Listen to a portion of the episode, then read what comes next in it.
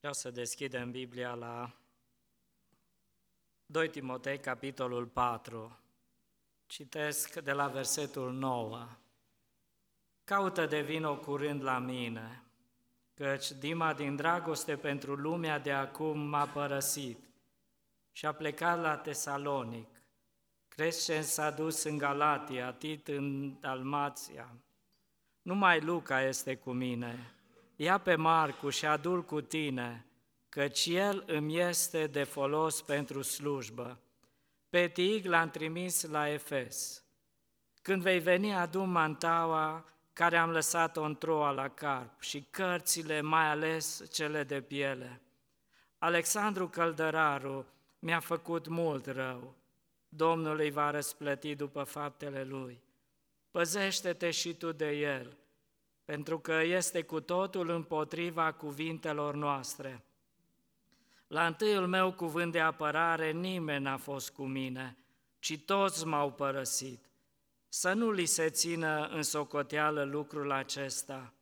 Însă Domnul a stat lângă mine și m-a întărit, pentru că propovăduirea să fie vestită pe deplin prin mine și să audă toate neamurile, și am fost izbăvit din gura leului.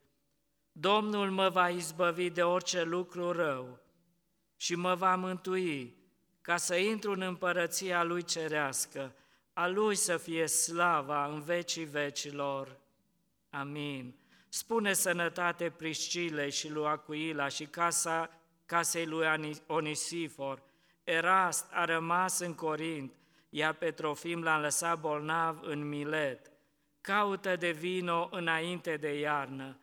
Eubul și Pudens, Linus, Claudia și toți frații îți trimit sănătate. Domnul Iisus Hristos să fie cu Duhul tău, arul să fie cu voi cu toți. Amin. Doamne, stăm înaintea cuvântului Tău și vrem să ne vorbească și să întărească credința noastră. Amin. Nu m-am înțeles cu cope să vorbim astăzi despre necazuri, despre furtuni. Și nici nu ne-am propus să avem astăzi o zi în care să cugetăm, să medităm la necazuri, la probleme, la frământări. Dar cred că Duhul lui Dumnezeu așa a găsit cu cale să întărească credința noastră în necazuri, în încercări, în probleme. Nu sunt proroc, dar mă uit spre viitor și cred ceea ce spune Biblia, că vor fi vremuri grele. În timpurile din urmă vor fi vremuri grele. Și cred ceea ce spune Biblia și a amintit și cope în lume veți avea necazuri. Și Domnul Isus a spus, în împărăția lui Dumnezeu se intră prin multe necazuri. Oricât am vrea să ne ferim de ele, să le ocolim, să le fentăm, nu o să putem. O să avem parte de ele, fiecare dintre noi. Și asta n-ar trebui să ne tulbure acum și să plecăm cu teama asta în suflet, cât de grea este viața, ce ne așteaptă. Ci aș vrea să vedem ce are cuvântul lui Dumnezeu de spus pentru noi în situațiile acestea. Am citit despre Pavel. Pavel a scris aceste cuvinte. Unde era Pavel? În temniță, în închisoare. Și a propus așa și a dorit așa de mult să ajungă în Roma, să predice Evanghelia acolo. În, acolo unde e puterea armată. Și a ajuns acolo. Dar nu s-au deschis ușile să predice. Nu s-a deschis ușile oamenilor să-l primească, ci s-a deschis ușa temniței în care a fost aruncat. Îți dorește așa de mult să slujești pe Dumnezeu, îți propui, faci pași în direcția aceasta și când ajungi acolo, să ți se închidă toate ușile și să ajungi în pușcărie.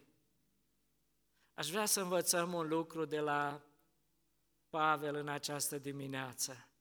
Și o să vedem în textul acesta împrejurările care au adus tensiune, suferință, multe probleme nu s-au schimbat. Chiar dacă și le-a dorit, poate s-a rugat pentru ele, însă s-a schimbat altceva, s-a schimbat inima sa față de aceste probleme.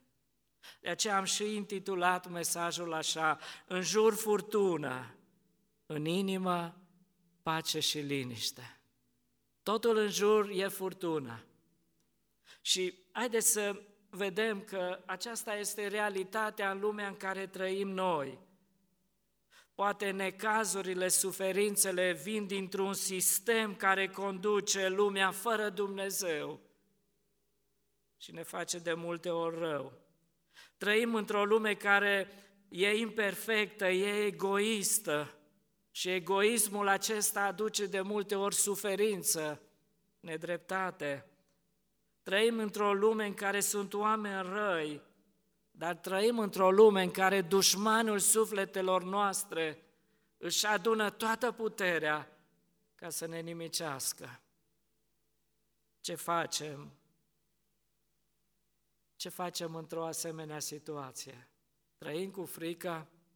Haideți să ne uităm la Pavel, ce a făcut el? De ce resurse s-a folosit el?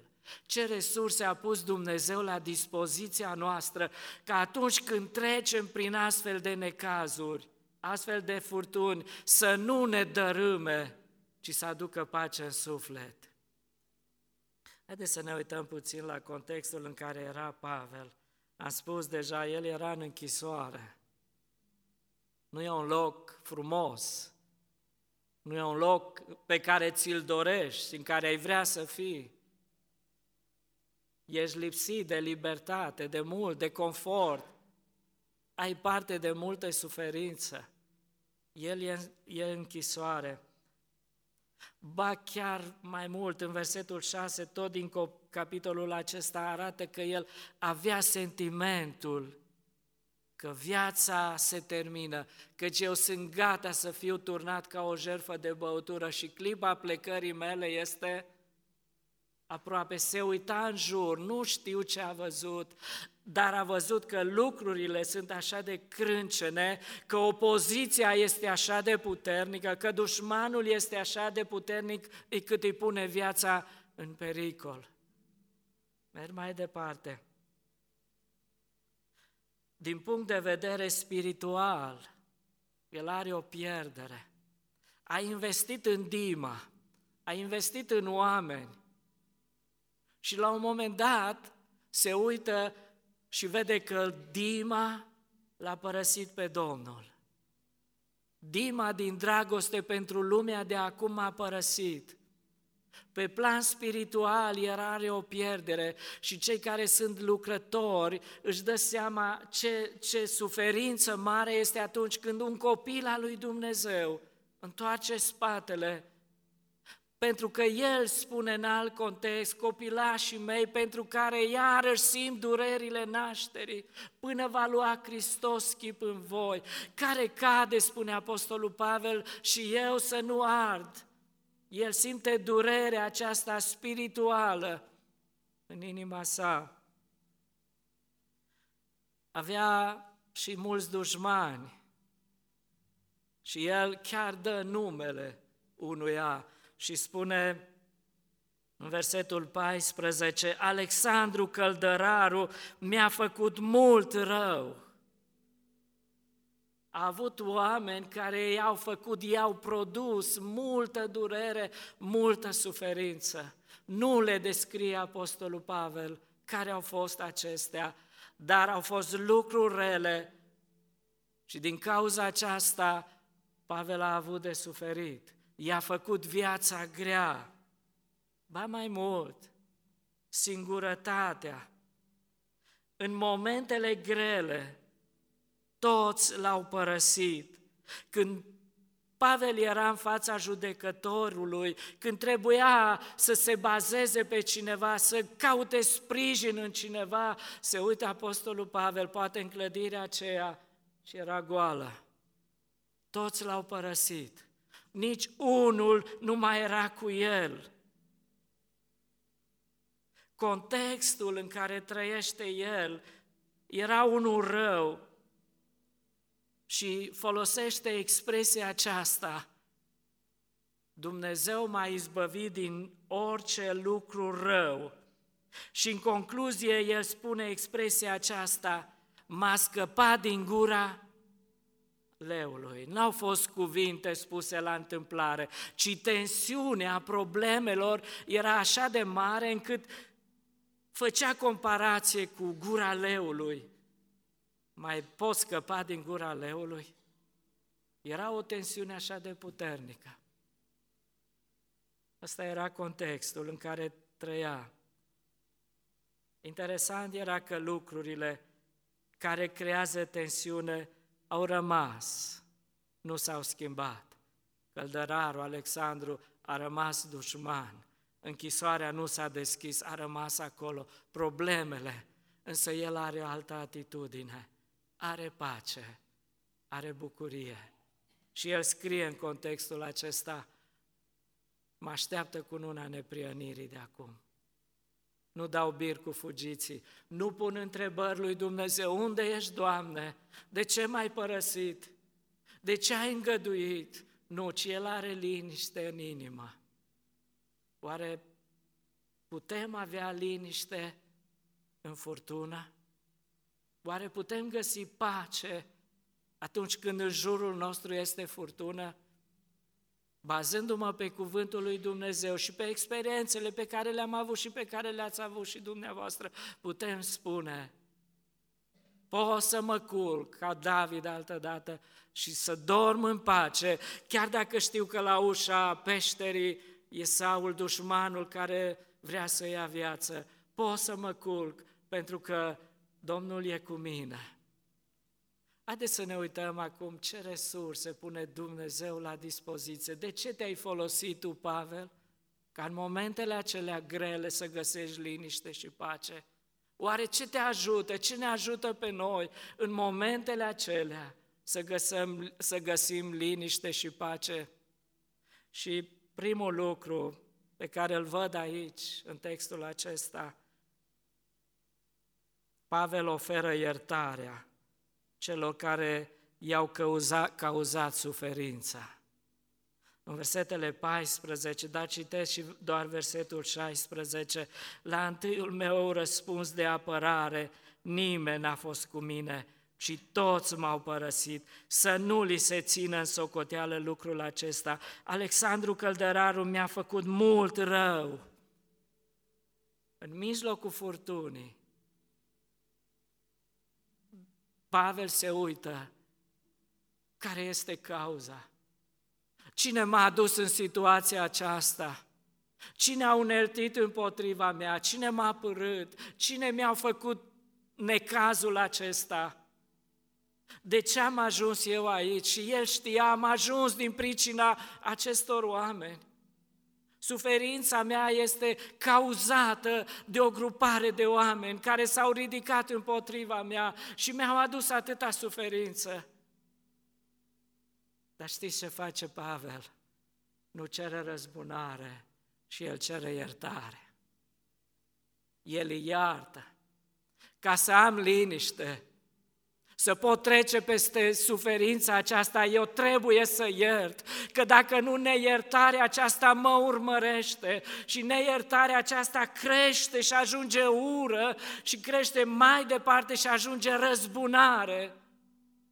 Și el spune, pentru binele meu vreau să iert, ca eu să am liniște și pace nu ne spune Biblia că a venit Alexandru, nici ceilalți oameni să-i ceară iertare, dar el și-a dat seama, eu nu pot trăi în tensiunea aceasta, ura aceasta aduce în viața mea tensiune, încordare, neliniște.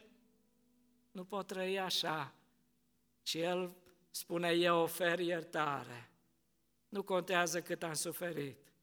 Nu contează că am fost nedreptățit nu contează, eu ofer iertare pentru liniștea mea. Asta e primul pas pe care îl face la care apelează Pavel ca să depășească furtuna aceasta care era așa mare. Au fost oameni care s-au confruntat cu asemenea probleme. Mă gândesc la Cain. Omul acesta a primit din partea lui Dumnezeu o atenționare, un avertisment că ceea ce face el nu este bun. Și a crezut că din cauza fratelui său Abel și s-a trezit în inima lui o neliniște, o ură de moarte. Și omul acesta era frământat, a ajuns într-o tensiune așa de mare și în loc să ierte, chiar dacă nu i-a greșit, în loc să ierte, să se elibereze de povara aceasta pe care o purta și pe care la un moment dat n-a mai putut să o ducă, a venit Dumnezeu la atenționat, dar n-a putut să treacă, să ofere iertare. Și știți ce a făcut? Și-a omorât fratele. Un alt exemplu, Saul, primul împărat al lui Israel, a fost lepădat și a fost pus altul în locul lui și el tare s-a supărat și a spus din cauza lui David, dacă nu era David, eu rămâneam împărat și a început o ură și o luptă împotriva lui. N-a putut să accepte hotărârea lui Dumnezeu. N-a putut să ierte, s-a trezit în inima lui ură și dorință de răzbunare. Și știți cât rău i-a făcut lui însuși și cât rău a făcut oamenilor din jur, pentru că n-a putut să rezolve ura care era în inimă. Dragii mei, aș vrea să învățăm lucrul acesta. Și poate e bine din când în când să ne uităm așa printre scaune la cei din jurul nostru și să ne întrebăm, nu cumva inima mea e împietrită și nu pot oferi iertare? Ne facem rău nouă și ura aceasta și neliniștea aceasta, nu numai că are un impact spiritual în viața noastră, are un impact și fizic, aduce suferință și îmbolnăvire. De aceea, haideți să învățăm lecția aceasta. Domnul Isus, cum a putut să stea pe cruce? Când era nedreptățit, când a suferit, știți de ce? Pentru că El a oferit iertare. A putut să ierte și iertarea aceasta l-a ținut pe cruce. Dacă nu, era ură, era răzbunare. Merg la al doilea lucru a doua resursă pe care o folosește Pavel atunci când era în furtună. El cere ajutor și dorește părtășia frățească. Versetul 9 parcă îi spunea lui Timotei, caută, devină curând la mine. Versetul 11, numai Luca este cu mine, ia pe Marcu și adu cu tine, căci îmi este de folos pentru slujbă. În situația aceasta, el caută ajutor la frați. Nu se izolează, nu-și închide mintea, nu-și închide ușa după el, nu spune, nu vreau să mai știu nimic despre nimeni. M-au părăsit, nu, ci el caută ajutor și cere ajutor Fraților, vino curând la mine, vino curând la mine. E o resursă așa de puternică, biserica. Frații, și din păcate câte îi neglijăm câteodată, îi desconsiderăm. Dar să știți că avem mare nevoie de ei în viața aceasta. Atunci când treci prin furtună, tu ai nevoie de ei. Nu îi desconsidera. Nu spune mâini n-am nevoie de tine, ci spune am nevoie de tine. Cu darul pe care ți l-a dat Dumnezeu, acum folosește-l în viața mea. Auzeam chiar astăzi o întrebare. Spunea dacă ți-ar cere cineva să renunți la un ochi sau la ureche sau la un picior, la ce ai renunța? Ai putea să spui așa dintr-o dată, renunț la ochi. Nu, ci spui, nu pot renunța la nimic. Am nevoie de toate acestea, pentru că astea îmi fac bine. Nu e o întâmplare. Vino curând la mine. Cu alte cuvinte, Pavel a învățat lecția aceasta. Împart necazul, durerea cu frații. Mă gândesc la el, chiar le cerea bisericii, rugați-vă pentru mine și atunci când slujesc, și atunci când vestesc Evanghelia, ca Dumnezeu să-mi dea har. Am nevoie de voi și în lucrare. Nu se vedea puternic, sigur pe el, ci spunea, am nevoie de voi. Împarte durerea. Mă uit chiar și la Domnul Isus când era în grădina Ghețimani, cea mai mare tensiune, lupta aceea cu întunericul, cu păcatele lumii, cu dușmanul, știți ce a făcut Domnul Isus? S-a dus la ucenici și i-a luat și le-a spus, sufletul meu e cuprins de o întristare de moarte, am nevoie de ajutorul vostru acum. Stați aici și rugați-vă, ajutați-mă, e prea greu, paharul acesta pe care trebuie să-l beau. Ucenicii au adormit. Dar aș vrea să învățăm prin lecția acestui lucru, avem nevoie unii de alții. Să căutăm părtășia, atunci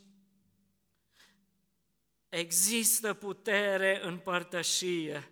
Proverbe, capitolul 24, versetul 6, căci prin măsuri chipzuite câștigi bătălia și prin marele număr al sfetnicilor ai biruință, ai putere atunci. Ești pericol când ești în singurătate. Haideți să ne gândim la Ilie, omul acesta care a luptat cu Izabela, cu proroci, a făcut mult. La un moment dat s-a simțit singur și a spus, Doamne, am rămas numai eu singur. Ce face un om când se vede singur? Intră în depresie. Nu e nimeni lângă mine, nu e nimeni lângă mine, intri în depresie și asta a făcut când a trăit sentimentul acesta al singurătății Ilie. A spus, Doamne, ia în viața, mai bine vreau să mor e pericol în singurătate, este binecuvântare în părtășie. Galaten, capitolul 6, versetul 2, Pavel spune, purtați-vă sacinile unii altora și veți împlini astfel legea lui Hristos. 2 Timotei, capitolul 1, cred că 1 Timotei, capitolul 1, versetul 4, dar citesc, căci îmi aduc aminte de lacrimile tale și doresc să te văd, spune Apostolul Pavel lui Timotei, ca să mă umplu de bucurie. Doresc, Timotei, să te văd. Când te văd pe tine, inima mea se umple de bucurie. Vreau să te văd, vino. De ce Apostolul Pavel scrie aici și dă atâtea nume? Și spune și salutări și la ăsta și la ăsta, sunteți așa de dragi, ați fost cu mine în suferință, în slujire. Haideți să trăim și noi experiența aceasta de a fi uniți. Al treilea, a treia resursă de care se folosește Pavel în tensiune, în furtună, versetul 13 spune, când vei veni adu mantaua pe care am lăsat-o în troa în carp și cărțile, mai ales pe cele de piele, caută scripturile. Ce cauți tu, Pavel? Cauți avocați? Cauți oameni care să medieze între tine și judecător? Nu! Cauți scripturile.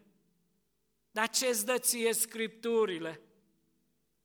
Roman, capitolul 15, versetul 4, tot Pavel spune ce a găsit el în Scriptură.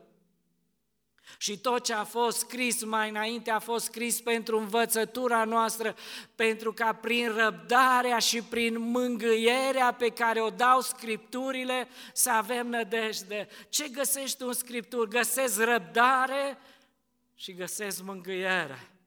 De aceea am nevoie de Scriptură. Răbdarea aceasta nu mi-o poate da nimeni.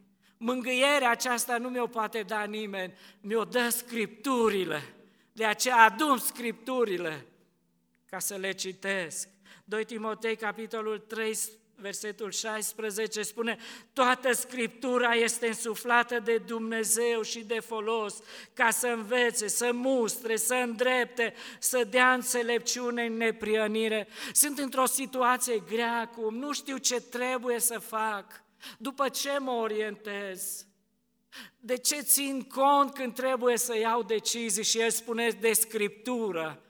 Pentru că toată Scriptura este însuflată de Dumnezeu și mă poate învăța ce trebuie să fac. Nu mă învață o școală, nu mă învață un sistem, mă învață Scriptura, de aceea adun Scripturile. Ioan capitolul 6, versetul 63, vorbea Domnul Isus Duhul este acela care dă viață, carnea nu folosește la nimic.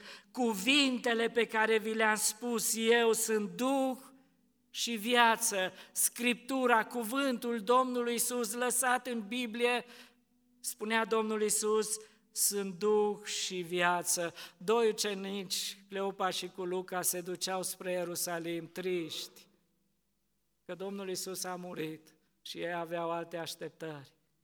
Atât de dezamăgiți erau.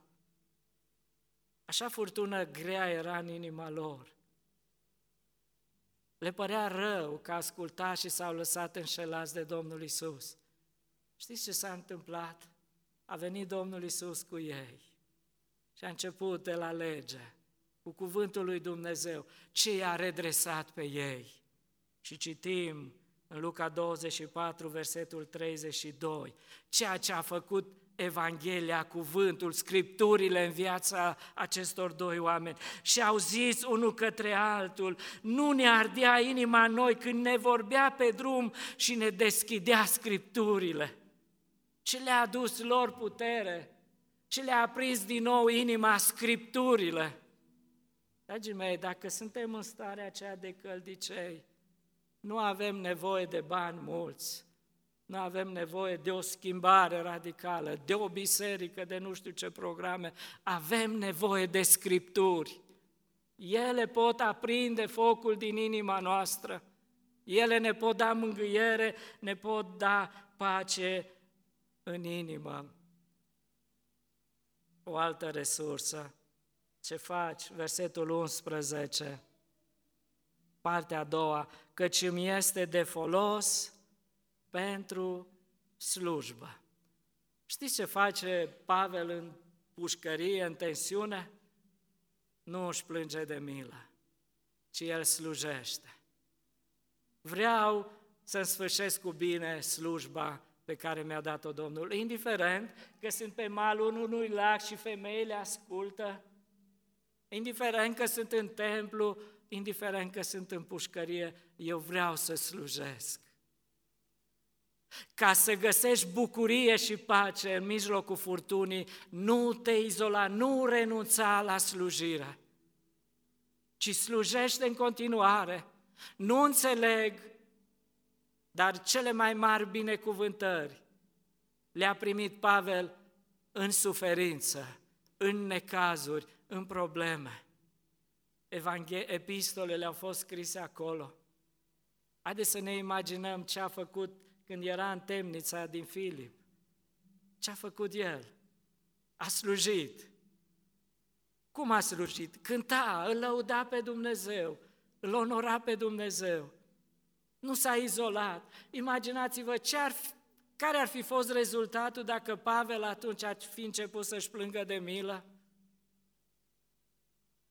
Omul acela n-ar fi văzut modul diferit, puterea lui Hristos în viața unui om și n-ar fi acceptat niciodată pe Hristos în viață. Eu am nevoie pentru că vreau să slujesc. Al cincelea lucru, el conștientizează prezența permanentă a lui Hristos în viața sa. La întâiul meu cuvânt de apărare, toți m-au părăsit. Dar versetul 17 spune, însă Domnul a stat lângă mine și m-a întărit pentru ca propovăduirea să fie vestită pe deplin prin mine și să o audă toate neamurile și am fost izbăvit din gura leului. Cea mai mare binecuvântare. Prezența lui Hristos, cea mai mare resursă, prezența lui Hristos acolo cu el. El asta a văzut.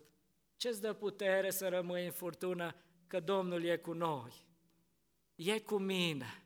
În necazul acesta, Hristos nu e străin de ceea ce mi se întâmplă. Și atunci când problema mea este mai mare, Hristos e mai atent cu privire la mine, la problema mea. Ca o mamă care atunci când copilul e bolnav, se culcă în aceeași cameră cu copilul, e atent la fiecare suflare, știe că acum are nevoie copilul mai mult de mine. Așa e Hristos, când trecem prin necazul, prin suferință, El e mai aproape de noi. Noi nu-L vedem, credem poate câteodată că suntem abandonați, părăsiți, e departe de noi, nu mai, nu mai are ce să facă, nu, El e aproape de noi, să conștientizezi lucrul acesta atunci când treci prin probleme, că Isus e cu tine. Asta e o adevărată mângâiere. Păi cine e Isus? Ce, ce a spus ucenicii când Isus a potolit furtuna? Păi cine este acesta de la ascultă și marea? E cel care are putere asupra creației, asupra naturii, asupra tuturor lucrurilor, acel care are soluții și are resurse, e cu mine în necazuri, în suferință. Chiar dacă toți m-au părăsit, spune Pavel, m-am uitat și am văzut că cineva nu m-a părăsit, Isus a fost cu mine.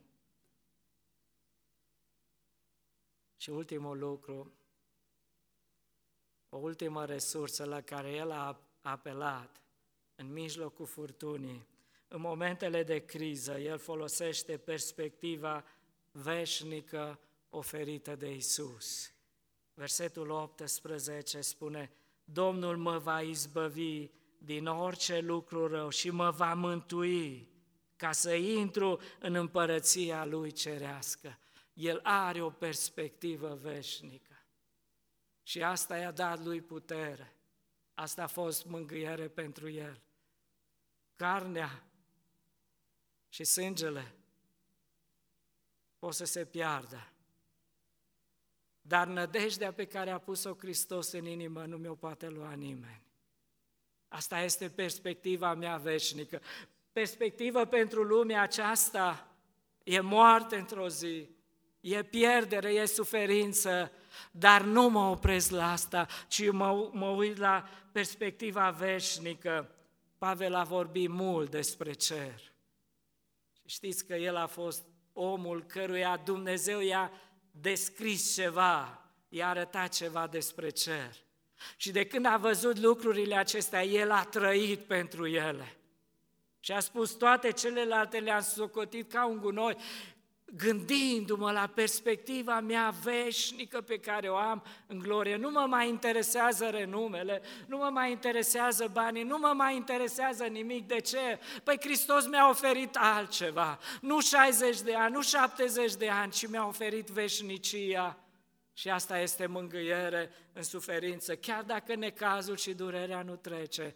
Apostolul Pavel vorbea celor din Corint care treceau la un moment dat și spunea, mângâiați-vă unii pe alții cu aceste cuvinte. Și spunea el, și vom fi pentru totdeauna cu Domnul asta. Necazurile, spunea el, din vremurile de acum nu sunt vrednice să fie puse alături de slava viitoare pregătită de Hristos. Are o perspectivă veșnică, nu una lumească, nu mărginită. Când ne uităm la ceea ce se întâmplă în jur, putem să ne întristăm, dar când îți întorci privirea spre El, ți se umplă fața de bucurie și nu o să fi dat niciodată de rușine. De aceea aș vrea să spun, să ne ancorăm în revenirea Domnului Isus. El vorbește aici, Pavel vorbește și spune, mă va izbăvi, mă va mântui. Prim, primul pas al mântuirii este iertarea pe care ne-a oferit-o Hristos, apoi e sfințirea, dar ultimul pas este proslăvirea. Atunci mântuirea noastră e făcută de plin când perdeaua se dă la o parte și Hristos va apărea și îl vom vedea și vom fi cu El pentru veșnicie. Și Apostolul Pavel se mângâia cu aceste lucruri și spunea, acolo nu mai e moarte, acolo nu mai e suferință, nu mai e durere, ci o bucurie veșnică a trăirii în prezența lui Dumnezeu. Cântăm noi cântarea aceasta, nu norul este veșnic, ci soarele e acel ce învinge și rămâne, stăpân în urmă El. Haideți să folosim resursele acestea, ele sunt garantate. Ele nu sunt o probă, ai probează, vezi dacă merge. Ele sunt garantate. Milioane de oameni au folosit Mii de oameni au murit sfâșiați de animalele sălbatice și puteau să cânte. Mii de oameni au fost arși pe rug și au putut să cânte și să privească și să aibă pace și bucurie în inimă. De ce? Pentru că ei au folosit resursele acestea. Vrei să, ofer- să primești ofertele lumii? Au și folosești și lumea și te duci la medic că n-ai pace și ce îți dă medicul? Pastile. Să te facă să nu mai simți nesimțit, să nu mai simți nimic, dar nu-ți dă bucurie și pace. Însă Evanghelia, cuvântul lui Dumnezeu, ne dă pace în mijlocul furtunilor. Amin.